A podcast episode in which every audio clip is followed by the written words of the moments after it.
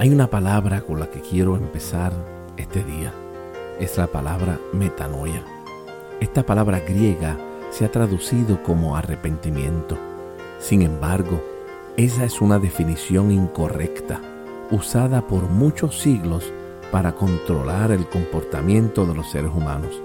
Metanoia es una expresión maravillosa de lo que Dios siempre ha querido lograr en nuestras vidas. Meta quiere decir junto con y noia viene de la palabra nous, que quiere decir mente.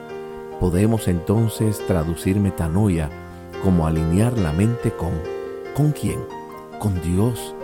En adición se puede traducir también como cambio de mente. Hoy es un buen día para metanoia cambiar y alinear nuestra mente con Dios, sustituir nuestro desánimo, frustración, enojo, impotencia o tristeza por la realidad y el poder de nuestro Padre querido, nuestro Dios. ¿Cómo podemos alinear y cambiar nuestra mente hoy? Cuando nos acordamos de la bondad de Dios.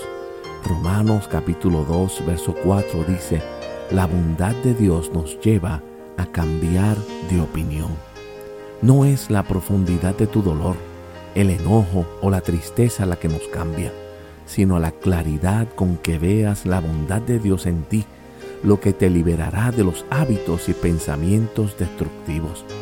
Dios ha puesto a tu disposición su realidad, su mundo. ¿Por qué continuar en una realidad menor, en una vida que es menos que su diseño original?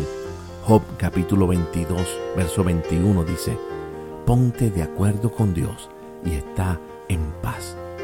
Observa todo lo bueno que Dios ha sido y es contigo hoy y así tus pensamientos serán cambiados para estar alineados con su realidad.